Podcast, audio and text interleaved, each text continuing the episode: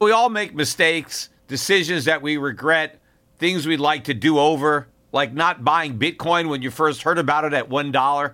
We all carry around different stresses, big and small. When we keep them bottled up, it can start to affect us negatively. Therapy is a safe space to get things off your chest and to figure out how to work through whatever's weighing you down. At times, therapy has helped me and my loved ones in many ways. Therapy isn't just for those who've experienced major traumas. With the right guide, you can discover effective strategies to minimize distractions and truly connect with your needs, setting the stage for a more balanced life. If you're thinking of starting therapy, give BetterHelp a try. It's entirely online, designed to be convenient, flexible, and suited to your schedule. Just fill out a brief questionnaire to get matched up with a licensed therapist and switch therapists anytime for no additional charge. Take a moment. Visit betterhelp.com slash gold today to get 10% off your first month. That's betterhelp, H-E-L-P dot com slash gold. Let's talk finance. Wouldn't it be convenient to have all your investment and retirement accounts in one spot? Yahoo Finance does just that. It consolidates your portfolio views and offers expert analysis, making it easier to manage your investments. Let's not beat around the bush. You want to grow your portfolio, fight inflation, pay off debts, and achieve financial freedom. Yahoo Finance provides the news, data, and tools to make that happen. You may think you've covered all the bases savings, researching, and investing smartly. But to truly excel, you need Yahoo Finance in your corner. A holistic perspective is crucial for success, and Yahoo Finance ensures you have it. With a massive community of over 90 million users monthly, Yahoo Finance is here to guide you on your path to financial success. For comprehensive financial news and analysis, visit the brand behind every great investor, Yahoo Finance, the number one financial destination, yahoofinance.com. That's yahoofinance.com. The Peter Schiff Show. Today's podcast is sponsored by Ladder. Ladder makes it fast and easy to get affordable term life insurance without leaving home. Just go to ladderlife.com slash gold today to see if you're instantly approved. Was a brutal week in global stock markets. The European markets were down about 7%. That's the worst week since March of 2020. That was the beginning of the COVID crisis. And in fact, the euro currency was down about 3% on the week. So in US dollar terms, you're talking about a 10% decline in one week. As I mentioned on the last podcast, the reason for the selling in Europe is because European companies and the European economy is more exposed directly to what's going on in Russia than the United States or other Asian markets. And in fact, what's also going on is a lot of the rotation that was taking place prior to the Russia crisis, where people were selling US stocks and buying European stocks that's now being reversed, and that's obvious by looking at the currency. I think this is a correction in that trend. I don't think it is a reversal. I think there's a powerful force that is going to continue to move money out of U.S. assets, even if it's temporarily being directed back to U.S. assets by this perception and the strength of the dollar. That helped U.S. markets weather this weekly storm a lot better than the European markets. The Dow and S&P were only down about 1.3% on the week. Now from their highs, the Dow down 9%, S&P down 10.2%. Russell 2000 and Nasdaq fared worse. They were down about 2.5% on the week. Off the highs, the Russell 2000 down 19%, almost bear market, and the Nasdaq down 17.5%. But the money losing high risk companies, as I suspected, on my last podcast, that dead cat bounce is over. Cathie Wood's ARK Innovation ETF was down 11% on the week, so a bigger decline than the European markets. And in fact, matching that decline exactly was the Grayscale Bitcoin Trust that was also down 11%. Very high correlation, as I mentioned a long time ago, between the ARK Innovation ETF and the Grayscale Bitcoin Trust. In fact, ARK is down 62% from its high. The Bitcoin Trust is down 55%. In sharp contrast to what was going on with Bitcoin, and as I'm recording this, Bitcoin's around 39,000. We broke below 40,000. Gold had a big week, up 4%. We closed the week just over $1,970 an ounce. This is the highest price since August of 2020. But in terms of euros, it is an all time record high price of gold. Gold stocks also had a good week. The GDX was up eight and three quarters percent. The junior gold mining stocks up eight and a half percent. Now, normally you would see an even bigger move in the juniors than the seniors. But in the type of market we have now, you're not seeing that. But I do think if the gold market continues to shine, and I think it will, we're going to see a bigger move in these smaller stocks. In fact, when it comes to gold and Bitcoin, gold is really taking over the limelight now. This has been the first real major test for Bitcoin, and it failed. I don't think it's going to get another shot. Bitcoin has failed on every promise that promoters made. It's not a store of value, it's not a safe haven, it's not an inflation hedge, it's not digital gold, it's not a non correlated asset, it's nothing. And in fact, if you think about it from the perspective of Russians or anybody else, if you're looking for a safe place to put your assets because you're afraid that some foreign government is going to seize it, gold is where you want to go. I mean, these Russian oligarchs that are afraid of having their assets confiscated, they're not going to take a chance on something as risky as Bitcoin. You can't put real money into Bitcoin, but you can put a lot of real money into gold and keep it safe. In fact, this is how I think this is going to backfire on the dollar. The dollar's going up right now. Enjoy that rally while it lasts because everything that's happening is going to put the dollar's reserve currency status into jeopardy. Think about it from China's perspective. You're watching what's going on. The US doesn't approve of what Russia is doing in the Ukraine, and I don't approve of it either, but that's neither here nor there. But the U.S. doesn't approve of it. And look at how Russia is being punished. The reason Russia is vulnerable is because they have reserves and other assets that foreign governments can seize. I mean, we're shutting them out of the U.S. SWIFT system. We're seizing their dollar reserves. I mean, Russia is holding on to these foreign currency reserves in case there's an emergency. Well, here there's an emergency. The ruble is crashing and they have no access to those reserves. In fact, the only central bank that's still working with Russia is China. And I wonder if we're going to retaliate against China. Now, potentially the Biden administration is not dumb enough to do that. But even if we don't directly retaliate now, the idea that we might do something similar clearly is not going to sit well with the Chinese, who have trillions of US dollars invested in US treasuries or other assets that we may just decide to seize or default on if we don't agree with something that the Chinese are doing. And it doesn't necessarily have to be invading another country. I mean, we can flex this muscle whenever we want, and I don't think China enjoys basically putting a noose around its neck and throwing the other end to the United States. So I think you're going to see the Chinese really stepping up their selling of US dollars and US treasuries at a time where the Federal Reserve is saying that it's going to be reducing its balance sheet. It's not going to be rolling over maturing treasuries. And so it's going to be very difficult for the US government to unload these treasuries in that environment because we're still running these record deficits. And I also think we have the potential, if we're going to bring Russia and China even closer together, India might end up being pulled into that. That's about 40% of the world population that we may be alienating and pushing out of the US dollar system to our own detriment because we depend on the dollar's reserve currency status. That's the reason that the US market is holding up a lot better than it is. But if that rug gets pulled out from under it, look out below. Look at other markets on the week. Oil prices up 26%. We close at $115 a barrel for the price of oil. Copper, by the way, hit a record high. Wheat is surging. So massive increases in food and energy prices. Now, you know, a lot of people are talking about how this is inflationary. This is not inflationary.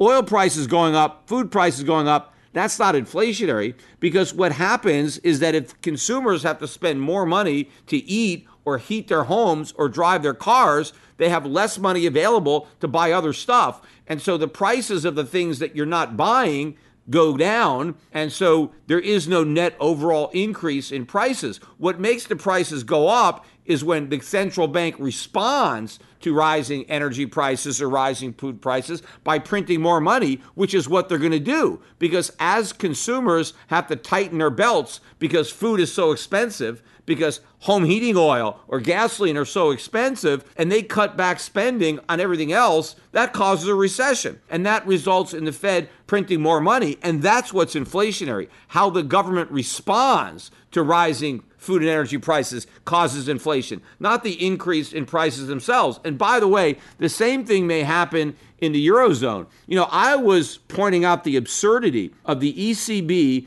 claiming that they needed more inflation because they weren't close enough to 2%. They needed inflation that was close to but below 2%. And they were almost there, but not quite. They weren't at 1.9. And so they were saying we need more inflation. We have to solve this problem. It was a non existent problem. It didn't need a solution. But now they have a real problem and there is no solution because now inflation is way above 2% and it's going to keep on rising. What are they going to do about that problem? Because so far, nobody at the ECB is talking about fight inflation. No one is talking about raising interest rates or shrinking the balance sheet, but it's going to have to happen because as bad as it is in the US right now, it's actually worse over there. Prices are rising more because of the weak euro. They're dealing with record high oil prices. We're not at a record high yet in America. Now we may be next week. The record high is about $148 a barrel. We could get there next week. But obviously, if the euro keeps falling against the dollar, it's going to be even more pain over in Europe. The dollar index was up about 2% on the week. Obviously, the biggest mover being the euro. But as the dollar was going up, treasury yields were going down. That was also part of the flight into the U.S. It was a flight into U.S. treasuries. 10 year yields dropped from 1.99 to 1.724. yield on the 30 year went from 2.3 to 2.15. Lost in all the noise, though, was the jobs report that was released today, and it came out better than expected. The consensus was for a gain of 390,000 non farm payrolls for the month, and that would have followed 467,000 new jobs in January. There was a slight upward revision of the January number up to 481,000, but the February number came out well above expectations. In fact, even above the high end of expectations 678,000 jobs created in February. But as far as I'm concerned, you can take those numbers with a grain of salt because the world has completely changed since these numbers were compiled given what's now going on in the global financial markets and what's going to be going on. Because even though the U.S. markets have held up so far, they're not going to defy gravity for long. Because even if the U.S. is less exposed directly to what's happening in Russia, the U.S. market was already in trouble based on how high the valuations are and based on the Fed raising interest rates and shrinking the balance sheet. Well, this is still going to happen. I'm going to get to that later in the podcast, but Powell told everybody the Fed is on track. The rate hikes are going to continue as planned. It doesn't matter what's going on in the markets, doesn't matter what's going on with Russia. And so the rate hikes were going to be a problem for the market even before this situation. But now that you have global markets in turmoil, you have all this going on in the Ukraine, that just makes the rate hikes even worse. So the problems that the US market had before Russia invaded the Ukraine. Those problems exist now, only now we have another problem on top of that. So we have a long way to go down in the US stock market. If I was long a bunch of US stocks, I would be very nervous about what's likely to happen on Monday. Now, one part of this jobs report, though, that some people took comfort in, and I think that that's false comfort, was the average hourly earnings number, which surprised everybody in that it was flat the expectation was for a gain of a half a percent,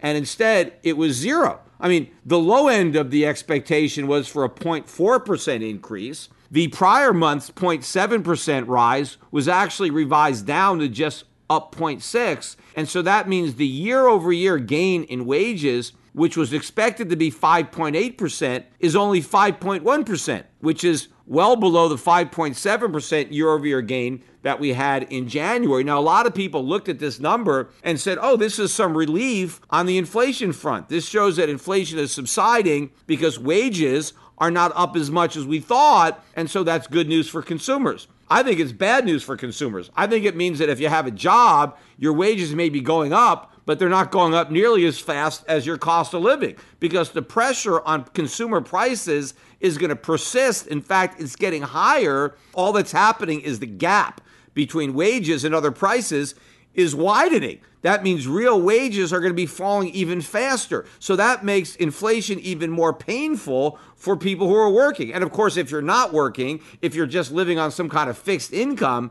you don't get any increase in that compared to the increase in the cost of living. So I don't see any relief in these numbers. I don't think they indicate that the inflation pressures are off because remember, inflation is not caused by rising wages. There's no such thing as the wage price spiral. Wages are prices, and prices go up because of money supply going up, because the Fed is creating inflation, and they're going to create a lot more inflation. I don't care what the Fed is posturing right now, based on what's going on in the global economy and what's going to be going on in the U.S. economy. We're going to have a lot more inflation, but that's not going to stop the recession from coming. It's going to be stagflation, but the stagnation will be so bad and the inflation will be so bad that a better way to describe it will be an inflationary depression.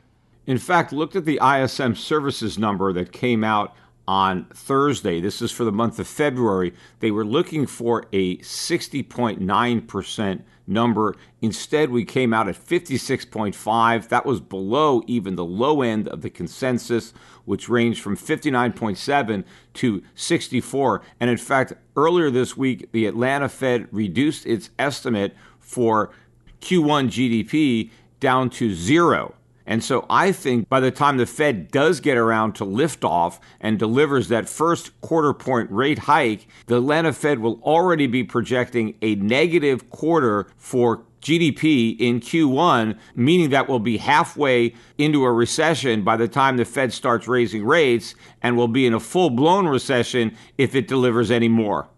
A lot of people who are buying life insurance make the mistake of buying whole life. Most people don't need insurance for the whole of life. They just need to insure the people who depend on them during a certain fixed time period of their lives. When your children grow up and they're on their own, they no longer depend on you. But when they do, the important thing is to get the biggest bang for your buck and buy the biggest death benefit you can for the smallest amount of premium. And that's where Ladder comes in because they only sell term life insurance. Ladder is 100% digital when you apply for $3 million in coverage or less. There are no doctors, no needles, and no paperwork. And to apply, all you need is a phone or a laptop and a few minutes to spare. Ladder's smart algorithms work in real time, so you'll find out instantly if you're approved. And if you prefer to talk to someone, they have a team of licensed agents standing by. And by the way, they don't work on commission, so they'll help you without trying to upsell you. There are no hidden fees, and you can cancel at any time. And if you change your mind within the first 30 days, you can cancel and get a full refund. Ladder policies are issued by insurers with long proven histories of paying claims. Since life insurance costs more as you get older, now's the best time to cross it off your list. Just go to ladderlife.com slash gold today to see if you're instantly approved. That's L-A-D-D-E-R life.com slash gold to see if you're instantly approved.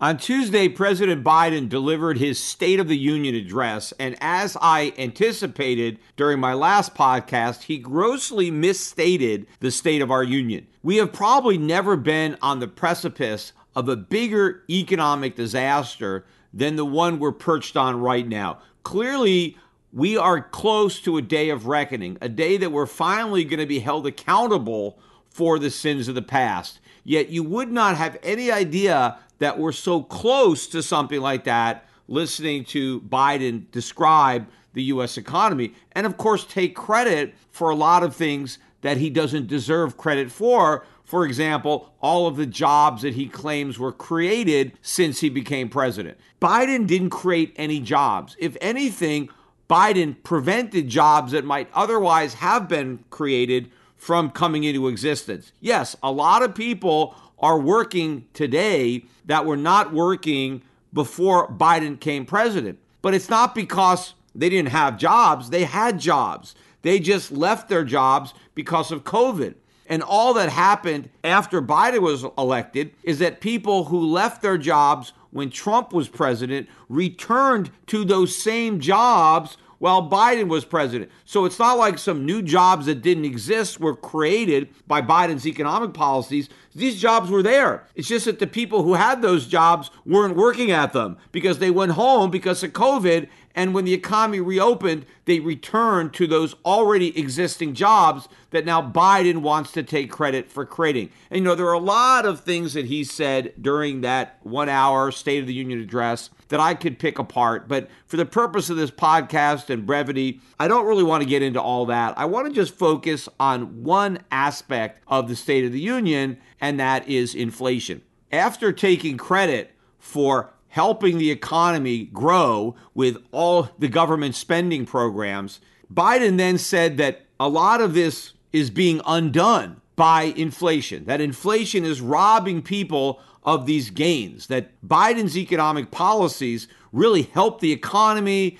They're creating jobs, they're causing wages to go up. So Biden took credit for all this good stuff, but then said that the good things that he was doing people were being denied those benefits. They were being stolen by inflation, as if inflation had absolutely nothing to do with Biden's policies. You see, what Biden doesn't seem to understand is when the government spends money for whatever economic stimulus programs it wants, there is a cost. When the government runs a deficit, when the government doesn't pay for spending through taxation, if we just run deficits and the Fed prints the money, well, then the programs are paid for through inflation. As a public person, I am hyper aware of safety and security. Delete Me finds and removes any personal information you don't want online, and it makes sure it stays offline. Delete Me is a subscription service that removes your personal information from the largest people search databases on the web, and in the process, helps prevent potential ID theft, doxing, and phishing scams. Sign up and provide Delete Me with exactly what information you want deleted, and their experts will take it from there. Delete Me sends you regular personalized privacy reports showing what information they found, where they found it, and what they removed. Delete Me isn't just a one time service. Delete Me is always working for you, constantly monitoring and removing the personal information that you don't want on the internet. So take control of your data and keep your private life private by signing up for Delete Me. Now at a special discount for my listeners. Today, get 20% off your Delete Me plan when you go to joindeleteme.com slash gold and use the promo code GOLD gold at checkout. The only way to get 20% off is to go to joindeleteme.com slash gold and enter code gold at checkout. That's joindeleteme.com slash gold, code gold.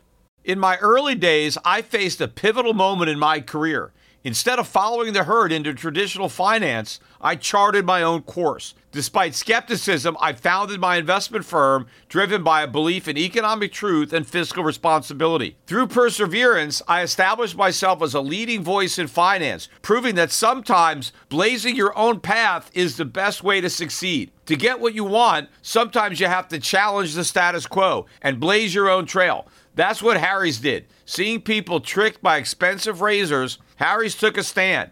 Instead of pricey options, they offer high quality razors at a fraction of the cost. That's why when it comes to grooming my face, I use Harry's. Harry's understands the value of quality without breaking the bank. Their razors provide a smooth shave every time, and their shaving gel leaves my skin feeling refreshed and moisturized. So don't settle for the status quo. Blaze your own trail with Harry's. Get started with a $13 trial set for just $3 at harrys.com slash gold. That's harrys.com slash gold for a $3 trial set. Hopefully, this is the last time you hear this ad because with Chime Checking Account, Features like fee free overdraft up to $200 with SpotMe and getting paid up to two days early with direct deposit. You can probably treat yourself to an ad free upgrade to spend more time listening to your favorite podcasts. Or at least grab yourself an extra morning latte this month. Join millions of Chime members who work on their financial progress with fee free overdraft and no monthly fees. When you find new ways to save, you can reach your financial goals easier and still have the occasional treat. Take more control of your finances and say goodbye to monthly fees. Open your account in minutes at chime.com slash goals24. That's chime.com slash goals24. Chime feels like progress.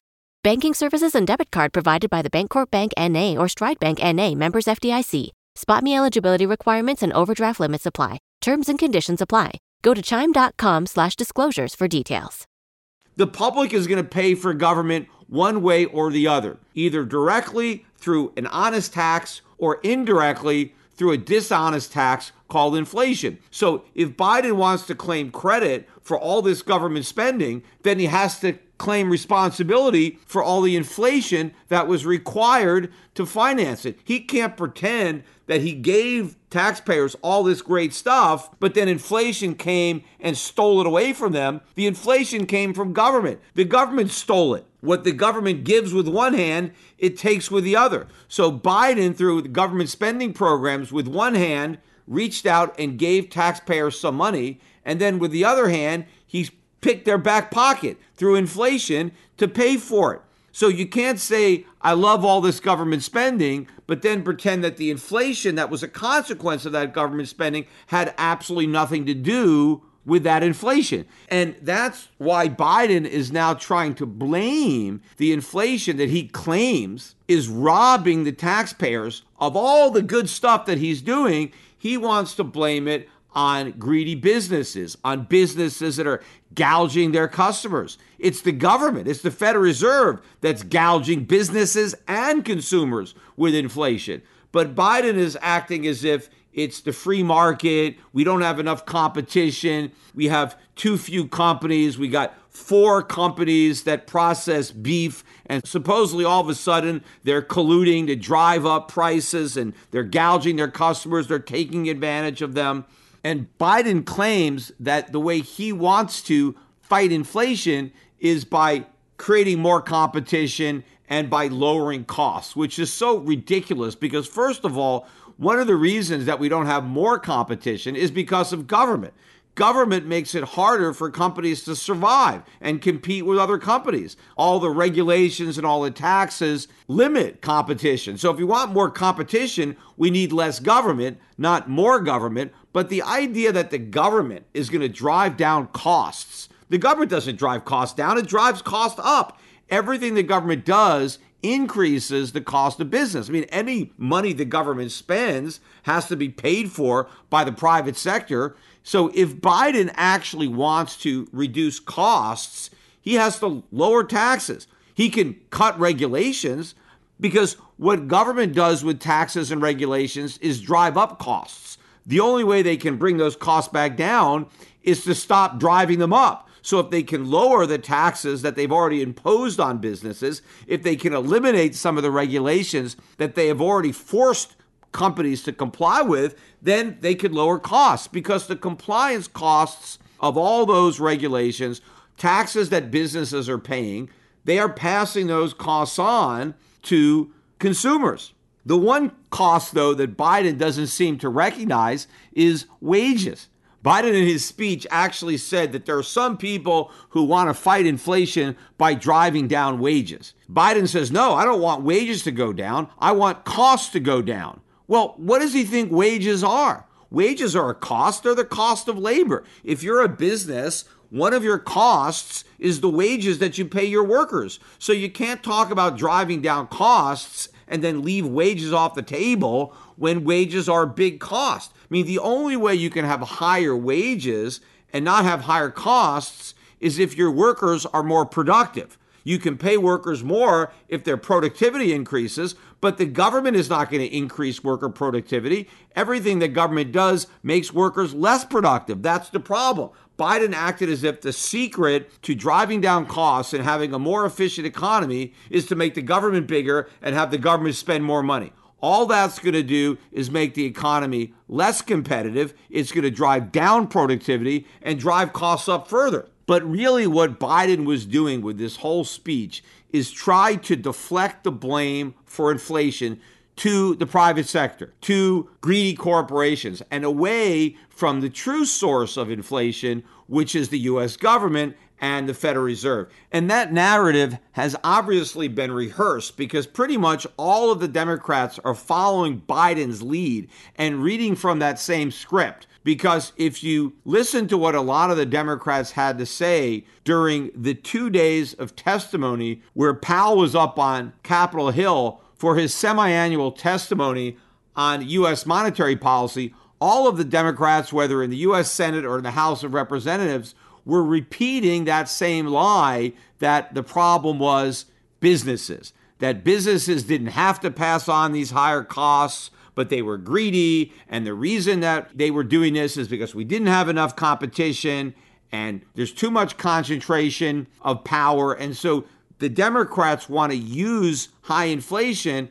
as an excuse for even more government and even more regulation when it's government that's actually responsible for inflation, which is the whole ridiculous part of the testimony where you have the chairman of the Federal Reserve that's printing all the money fielding questions from the congressmen who are spending all the money that the Federal Reserve is printing. So these are the two partners in crime that are 100% responsible for inflation. And they spend the entire hearing talking about how bad inflation is, what a horrible problem it is, and trying to point fingers at who might be to blame without anybody accepting responsibility that inflation is not here by accident. and Inflation is not here because some businesses got greedy. Inflation is here for one reason and one reason only. The government isn't spending money that it collects in taxes, it's spending money that the Federal Reserve prints. And if they actually want to do something about inflation,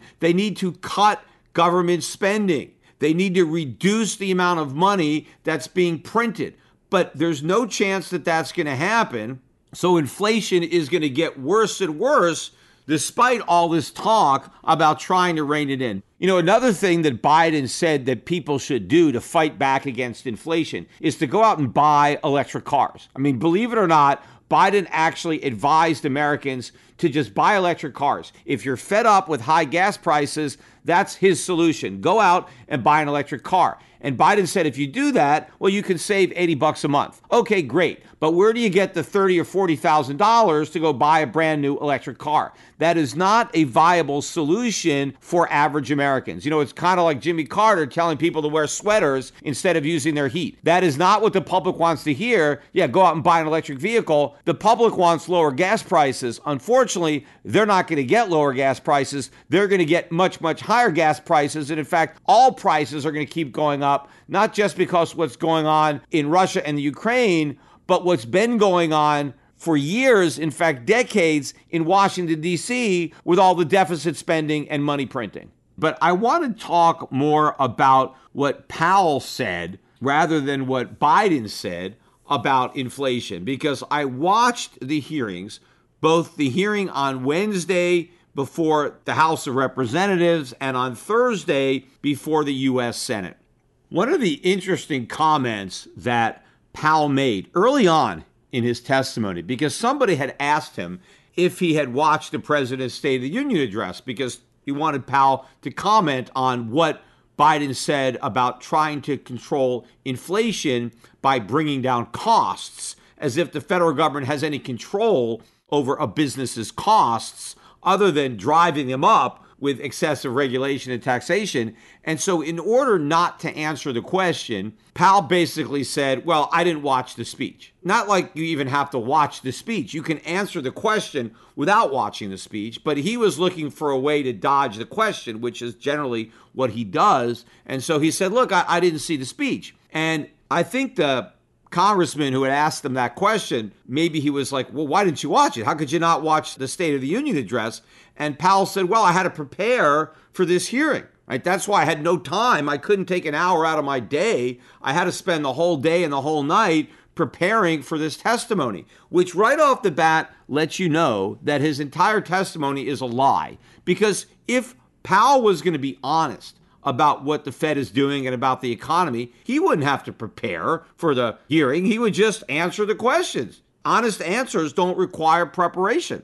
First of all, his prepared remarks are written. He doesn't have to memorize them like he's in a play or something. He's got a teleprompter. He just reads what's there. So once it's written, it's there. You don't have to memorize it. So that doesn't take any preparation. Now, if you're going to answer questions honestly, well, again, you don't have to prepare. But if you're going to lie, if you're trying to be deceitful, well, that requires preparation because you got to prepare your lies. You got to kind of anticipate what questions might be asked and then come up with a lie to answer them. And then you have to kind of get your facts straight. Because if you're lying, you want to make sure that you don't contradict yourself. Now, when you're telling the truth, that's not a problem. If you answer questions honestly, then you're never going to do that. But if you're trying to deceive people, if you're trying to look for ways not to answer questions or to answer them dishonestly, well, you got to make sure that you don't contradict yourself because you're going to forget when you're lying, when you're telling the truth, which lie you told. So, right up the bat, the minute Powell said that, I knew exactly why he needed so much preparation time. And of course, he didn't disappoint me. I think that this two day testimony was among the worst I've ever seen him give as far as how bad the answers were. And anybody listening to this hearing should have just wanted to go out and sell their dollars and sell their U.S. treasuries. First of all, Powell did admit that inflation is imposing considerable harm. Well, yes, it is. And where is inflation coming from? It's coming from the Fed. It's coming from Congress. So it's the people in that room that are imposing that harm. It's not some boogeyman out there that nobody has control over. The Fed and Congress are imposing that harm. Now, one thing Powell said about inflation is that he expects the decline that we're currently seeing in inflation to continue throughout the year as the bottlenecks open up. Now, first of all, what is he talking about? Inflation is not declining, it's accelerating. It's already picking up. In fact, if you look at price increases so far in 2022, completed now two months, but if you look at prices, prices are going up a lot faster in 2022 than they were at this point in 2021. In fact, everything that you're seeing is indicating that inflation is picking up, not slowing down. So, how is it that Powell can say that he expects inflation to decline in 2022 when there's nothing on the horizon that would indicate that that's actually going to happen? In fact, if you just look at what's happening now, inflation is picking up, and I would expect that trend to continue throughout the year. He also continued to reiterate how strong the U.S. economy was. He didn't say it was just strong, it was very strong. He also talked about the labor market being very strong, very tight. So we've got this booming economy, according to Powell. Then he says that he supports a 25 basis point rate hike. Why only 25 basis points? If we have a booming economy, can't you raise rates by more than 25 basis points? You know, especially considering the fact that in this testimony on Thursday in front of the U.S. Senate, he did admit that the low interest rates that we have right now are inappropriate given how strong the economy is. Well, if they're inappropriate, then raise them. I mean, why wait? Why raise rates very slowly if they're inappropriately low? Because if rates are too low, they're doing some harm to the economy, right? You're keeping interest rates lower than they should be and you're creating harm. Well, stop doing that. Raise rates up to an appropriate level right now. Don't just say, well, we're going to slowly raise them to an appropriate level because the longer they stay unappropriately low, the more damage they do. Again, that's what they did in 2004 and 5 and 6 when they were raising rates too slow and allowed the housing bubble to get much bigger than would have been the case had they moved quicker to put rates at an appropriate level. But the reason that Powell wants to drag his feet is because he's worried that if we go to a more appropriate level too quickly, the markets are going to tank. Well, they're going to tank anyway, so you might as well get it over with. But of course, Powell knows the minute the markets start to tank, well, he just abandons all the tightening. Powell also got some questions on Bitcoin, and I thought a very interesting response was Powell dismissed Bitcoin and he said, well, Bitcoin is just used for speculation like gold. So, in other words, Powell said that gold is only used for speculation, that there's no difference between Bitcoin and gold because the only reason people buy gold is to speculate. Now, I guess Powell doesn't understand that there's an entire jewelry industry that uses gold. Jewelers are not speculating when they buy gold, they're making jewelry. There's also an entire industry that uses gold for other things, like conducting electricity and all sorts of properties that make gold very useful. Bitcoin doesn't have any of that. The fact that Powell doesn't understand that gold's an actual commodity that has a use, and by the way, there are a lot of central banks and foreign governments that hold gold as a reserve asset. They're not holding Bitcoin, they're holding gold. You would think the chairman of the Federal Reserve would understand some of the intrinsic value of gold and not simply say it has no value, that it's exactly the same as Bitcoin, when there is a world of difference between gold and Bitcoin. And the chairman of the Federal Reserve should know that. Now, there were some Republicans that would try to get Powell to admit that all the Biden spending is helping to drive inflation. Of course, they never want to talk about all the Trump spending that also helped drive inflation, but they're trying to pin Powell down, and he doesn't want to acknowledge that. But he did reluctantly admit that government spending was one of many factors that was contributing to inflation, but he then often tried to downplay that in terms of other things. He also got a question on the dollar's status as a reserve currency. And this answer really was ridiculous because he was asked what would happen if the dollar lost that status. It was no longer the reserve currency of the world. And according to Powell, it's no big deal. He said if the dollar lost its reserve currency status, that in the short run, we wouldn't even notice the difference. That it would be no big deal, that nobody would even know that the dollar was no longer the reserve currency. He thought in the long run it could diminish our stature. He wasn't sure what the implications would be, but he pretty much was confident that it didn't even matter whether we had that privilege or not, which shows you how clueless Powell is regarding the U.S. economy, because the entire foundation of this bubble economy is built on that privilege. In fact, when he was speaking with the U.S. Senate, he spoke about how the U.S. economy was weathering the COVID crisis a lot better than other economies, that we were a lot stronger. And the only reason that that's the case, and it's not real strength, because look at our trade deficits and our budget deficits, we were just able to go deeper into debt to run bigger deficits to postpone the consequences because of the dollar's status as the reserve currency. But for that status, we would not have been able to rely on that crutch.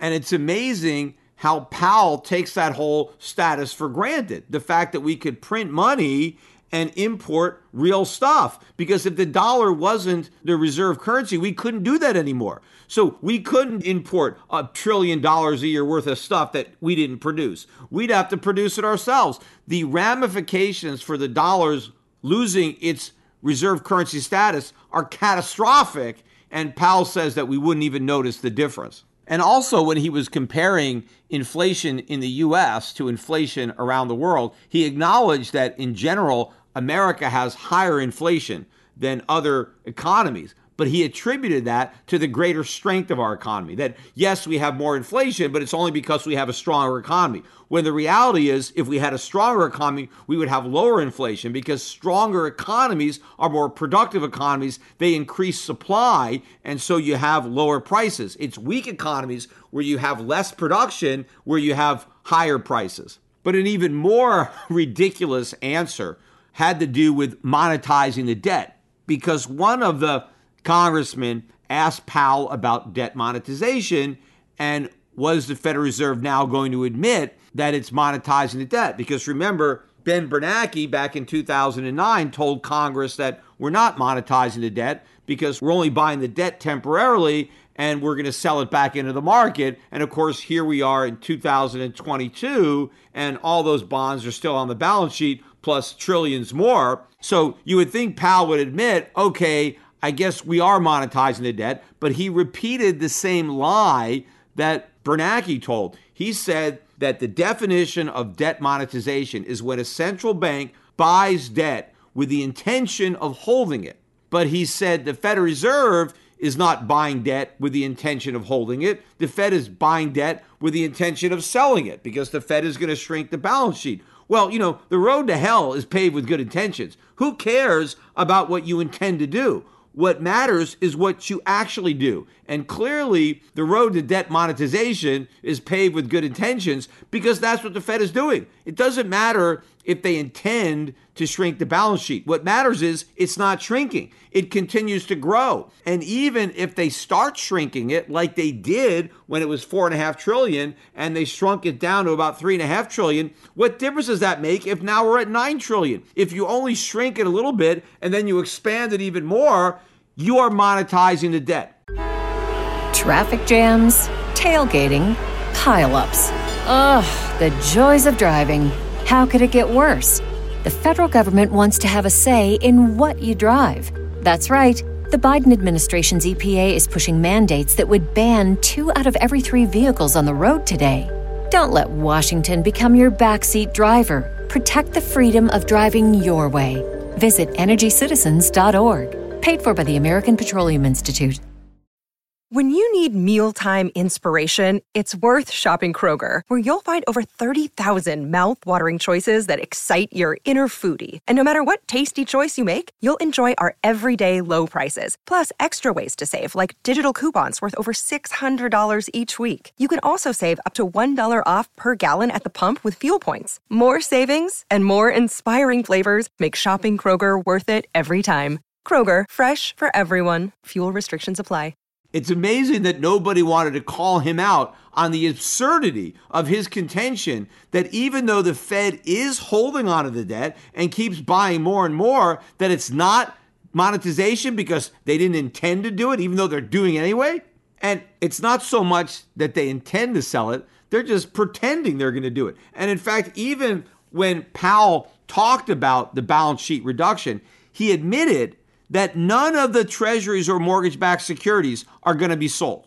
He laid that out pretty clearly that the only thing that they were going to do is let the debt mature. So, in other words, the bonds that the Federal Reserve bought, it's going to hold until they mature. Well, how is that not debt monetization? You're just holding them until they mature. Now, obviously, when they mature, you could take the money and roll them over, but as long as you don't roll it over, you didn't monetize it. Of course, you monetized it. You monetized it, you bought the bonds, and you held the bonds all the way to maturity. I mean, what more could you do? But the reality is, when these bonds mature, most of them are going to get rolled over because that's the only way the U.S. government can finance it is if the Fed continues to supply the credit. But then Powell went on to claim that debt monetization is not really the cause of inflation anyway. Meaning, hey, even if we are monetizing the debt, that's not what causes inflation. Powell said inflation is caused by strong demand and supply shortages, which is pure nonsense. But what Powell doesn't seem to understand, or what he doesn't want to admit, is that the demand is coming from the money creation. It's coming from the debt monetization. When the Federal Reserve increases the money supply to monetize government debt, that's where the demand is coming from. So you can't say, hey, debt monetization has nothing to do with inflation. It's because of strong demand, ignoring the fact that the strong demand is a direct result of the debt monetization. Then he later went on to claim that the US dollar was in fact sound money. And even though he acknowledged that the dollar could lose its status as the reserve currency and it wouldn't matter anybody because nobody would notice, he said that there wasn't really any risk of doing that because there was no alternative, that there was nothing that could replace the dollar because there's no other currency that's in a position to do it. And, you know, we're the incumbent. He talked about that, and it's an advantage. And so we're already there. And so it's difficult for anybody to take our place. And when he was asked about what the threats might be to the dollar's reserve currency status, the only thing he can think of was another country with a superior currency, and he didn't see that happening. But he never once talked about the fact that inflation may run out of control, that we may have too much debt, that the loss of the dollar status may result from some fiscal and monetary problems here at home. He can only think about some potential competitor that might offer a better alternative. And therefore, since that wasn't going to happen, then there was no actual threat to the dollar's reserve status. He got a lot of questions, of course, mainly from the Republicans on fiscal policy, trying to get Powell to admit that big spending is going to contribute to inflation. And every time Powell got a question like that, he refused to answer it because he doesn't want to comment on fiscal policy, which is a coward's way out why can't he comment on fiscal policy to the extent that it contributes to inflation? If your mandate is to fight inflation and you're testifying before Congress, and these are the guys that are passing fiscal policy that are spending money, don't you think Powell has a duty to let these congressmen, these senators know the effect their spending is going to have on the inflation? That's exactly why he's there. Powell should be saying, look, if you're going to run bigger deficits and I'm going to have to print money to monetize them, we're going to have more inflation. So if you want less inflation, you've got to cut government spending. But he keeps claiming that government spending has nothing to do with the Federal Reserve. It has everything to do with the Federal Reserve because it's the Federal Reserve that's buying the bonds that are being sold by the U.S. Treasury to finance that spending. And of course, government spending has an impact on interest rates. If they're going to run bigger deficits, you're putting more upward pressure on interest rates. The reason that Powell doesn't want to touch that topic is because he doesn't want to upset any of the Democrats by telling them that their spending is causing inflation. Of course, if he wants to be nonpartisan, he can remind the Republicans that their spending contributed to inflation too. But, you know, he doesn't want to make any enemies. He wants to be friends with everybody. Powell also doesn't want to admit that the Fed made a real monetary policy mistake in saying that inflation was transitory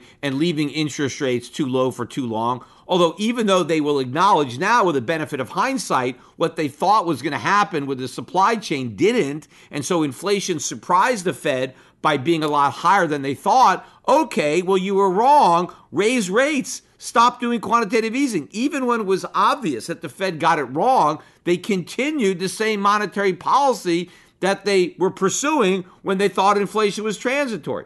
And again, I think the reason was they knew it wasn't transitory. They just lied. And the reason they're pursuing the same policies now as they pursued then is because they know what's going to happen if they change. If they really tighten monetary policy, then everything is going to collapse. So they have to keep making up excuses why they're not doing it. And again, I think, as I said in my last podcast, what's happening in Russia is going to give them all the excuses they need not to deliver anywhere near the type of rate increases that they're talking about, even though the ones that they are talking about doing are still too little to actually have any consequence when it comes to fighting inflation. In fact, one of the more startling admissions on inflation was that the Fed's goal is not to eliminate the inflation of the past. It's simply to reduce the future rate, bring it back down to 2%. In other words, Powell said, we're not trying to get prices to go back down to where they were. We just want to reduce the future rate of increase back down to 2%. So let's say consumer prices rise 20 or 30% over two or three years, and then two or three years from now, the Fed finally brings the inflation rate back down to 2% so that going forward, we increase 2% a year, then the Fed is happy with that. The Fed has done its job and everything is fine. The problem is you've had a permanent increase in the cost of living by 20 or 30%, and that never goes away. So if Americans are upset at how high prices are, what Powell is promising is not to bring those prices back down, but just to make sure that those high prices only go up by another 2% per year, which, of course, if prices are already too high, why should the Fed want them to continue to increase by 2% a year? Why not have a goal of zero inflation or maybe have a goal of deflation? If prices are too high, how about a monetary policy that allows prices to come down? In fact, one of the aspects of this that nobody is talking about but me is last year, Powell specifically said that the Fed's goal is 2% average inflation, right? Because they wanted a pretense for allowing the inflation rate to be above 2%. So they had to make something up. And so they said, well, the reason that we're going to let inflation be slightly above 2% is because we had so many years where it was slightly below 2%. And so what we really want is 2% average. So when we talk about a 2% inflation target, we mean a rate that averages 2%. So if we have years where inflation is below 2%, then we need to have some years where it's above 2% so we can create an average. Now, at the time, I said that's obviously ridiculous. We don't need higher inflation in the future to make up for lower inflation in the past. That's all a lie. It makes no sense. In fact, the only reason that the Fed said we needed 2% inflation as opposed to 1 was because they thought 1 was too close to 0 and they think we have to have some positive inflation to give them room on monetary policy. And so they wanted to shoot for two just to make sure that we never had below zero. Well, if we already had an inflation rate above zero, then why do we have to make up for it? It was all a pretense to allow higher inflation. But what I said at the time was okay, well, what if we way overshoot and we have three or four or five percent inflation? Now what are they going to do? Because if we have a big increase in prices, by the time the Fed brings inflation back down to 2%, if we've averaged maybe two or three years of 7 to 10% inflation, and now we're back down to 2, but the Fed's goal is to have 2% average. Well, what are you going to do about those two or three years where you were way above average? I mean, the Fed, if it's going to average down years of very high inflation so that over time the whole average gets back down to 2%, we're going to have to target inflation of a half a percent or less for many, many years to come. Obviously, the Fed has already tossed that out the window. The Fed is never going to try to average down the massive inflation that we have right now. The Fed is going to ignore this incredible increase in the cost of living and simply focus on making sure that that additional increase in the cost of living is just 2% per year without any regard to what's happened in the past and without trying to average down too high inflation the way the Fed claimed it was trying to average up too low inflation. Course, a lot of the congressmen and senators, they wanted to blame the inflation too on the pandemic, right? As if the government had absolutely nothing to do with it. We could have approached the pandemic very different. We didn't have to run these huge deficits. We didn't have to print all this money. We chose to do that. Just because the pandemic was the excuse, we made the choice and we chose inflation. Nobody wants to level with the American public and tell them, yes, we're having to pay this price but this is the cost of all the stimulus. You got a check. You didn't have a job. We sent you money. This is the consequence. There's no free lunch. Nobody wants to admit that. One of the senators asked Powell if he was willing to do whatever it takes, like Paul Volcker, to bring down inflation. Will you do whatever it takes? And Powell basically said, yes, we will do whatever it takes, which obviously is not the case because if the Fed was willing to do whatever it takes, it would have already done it. There is no reason to have allowed inflation to get this bad. In fact, there's no reason for rates to still be at zero. There's no reason for the Fed's balance sheet to still be expanding if the Fed was actually going to do whatever it took. In fact, if the investors believed that Powell was going to do whatever it takes to bring down inflation, the stock market would have crashed. The bond market would have crashed because the only way they're going to bring down inflation and restore price stability is to crash the economy. In fact, one of the questions that Powell got was how he was going to fight inflation without harming the economy or causing a recession. Now, the real answer would have been I can't if we're going to fight inflation, we're going to have a recession. There's just no way around it. We're going to have to raise interest rates substantially. We're going to have to cut down on the growth of the money supply.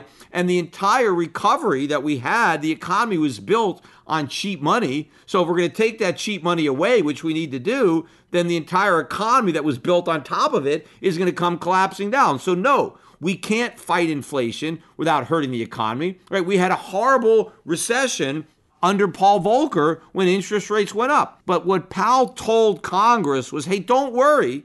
I'm going to raise interest rates. We're going to shrink the balance sheet, but we're going to do it with care. We're going to be careful and make sure that nothing that we're doing harms the economy. Well, that is impossible. So the only way that Powell can raise interest rates with care and shrink the balance sheet with care without harming the economy is to immediately stop the rate hikes or maybe reverse them as soon as that harm is obvious. That's the only way to do it because you can't do it with care. It is impossible. But nobody in Congress or nobody at the Federal Reserve wants to tell the truth. Yes, there is some medicine that we've got to swallow, but it tastes bad.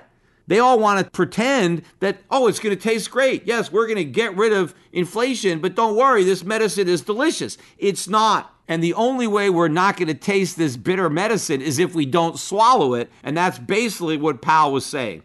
In fact, Powell's assurance that when it comes to raising interest rate and shrinking the balance sheet, that the Fed will exercise care to make sure that neither of those policies hurts the economy, that is completely inconsistent with his pledge to do whatever it takes to fight inflation, that he's willing to do it Paul Volcker style, because those two statements are mutually exclusive. Because if you are committed to doing whatever it takes to fight inflation, then you can't exercise care not to hurt the economy because doing whatever it takes means you're willing to hurt the economy. You're willing to crash the financial markets if that's what's required to fight inflation, which means one of those two statements has to be a lie because they can't both be true.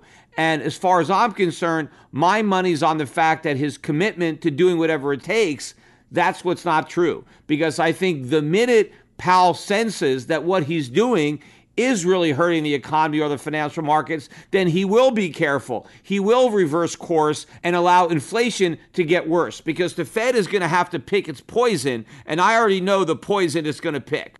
Another one of the ridiculous statements that Powell made had to do with the unsustainable fiscal path that the U.S. is on because one of the senators asked Powell if the Fed considered the impact of higher interest rates on the federal budget given the fact that we have 30 trillion in debt, when he raises interest rates, the cost to the government of servicing that debt is going to go up, right? So the senator asked Powell if the Fed factored that into its policy, and Powell said no. Powell said they don't even think about the unsustainable fiscal path. They don't even measure it, they don't model it as if this is happening in a vacuum, which has to be a lie. I mean, how can the Fed possibly not consider the impact of rising interest rates on the US government? When it's obviously the elephant in the room, they're going to think about that elephant. But not only did Powell say that the Fed never even considers it, it doesn't even matter about it. If you combine that with the commitment to do whatever it takes to fight inflation, and if they're not even going to consider the impact of that fight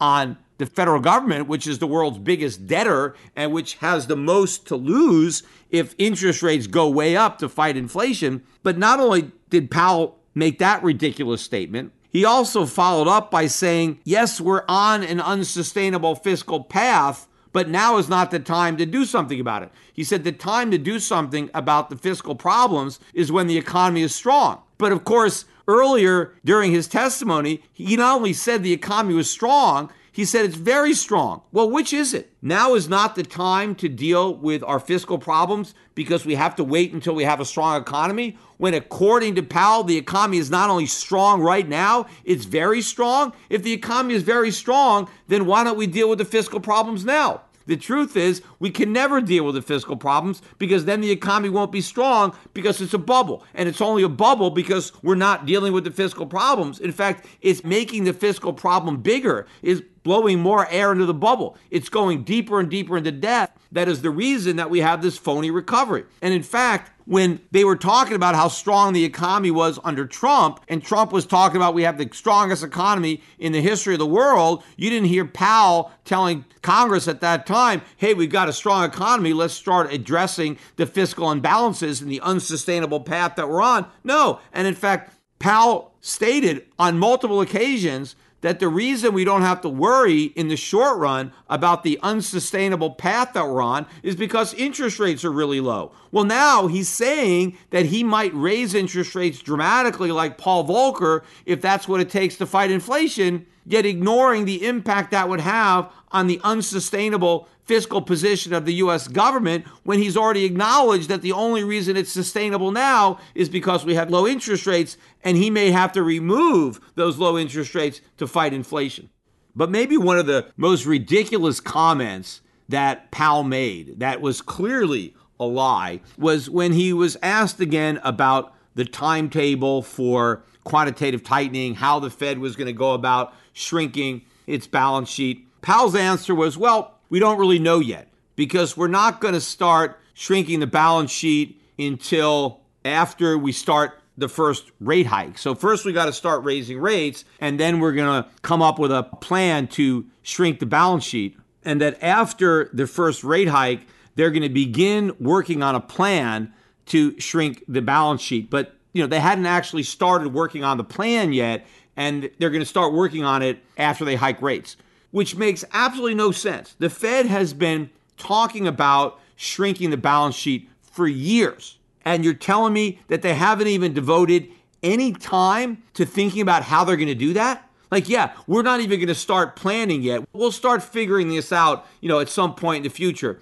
What do these guys do all day? They play cards? I mean, they don't have that much to talk about. They're meeting all the time. These guys have full time jobs. One of the biggest problems that the Fed is looking at is how to shrink this massive balance sheet. And you're telling me they haven't spent any time talking about how to do it. They're just procrastinating all that. I mean, maybe one of the guys at the FOMC said, hey, why don't we try to figure out a plan for how we're going to shrink this balance sheet? And someone said, nah, let's just wait. You know, why do that now? Let's just hold off. And, you know, we got plenty of time to come up with a plan. The reason that they have to lie is because there is no plan, because it's impossible. There is no way to do this. There is no timetable that they can come up with, no magic bullet that's going to allow the Federal Reserve to shrink this massive balance sheet without collapsing the whole economy. And so that's why they don't do it. In fact, probably it's the same reason that they don't want to model how higher interest rates would impact the US government. Because if they stick that into their model and then run some simulation, it's going to show a massive economic implosion.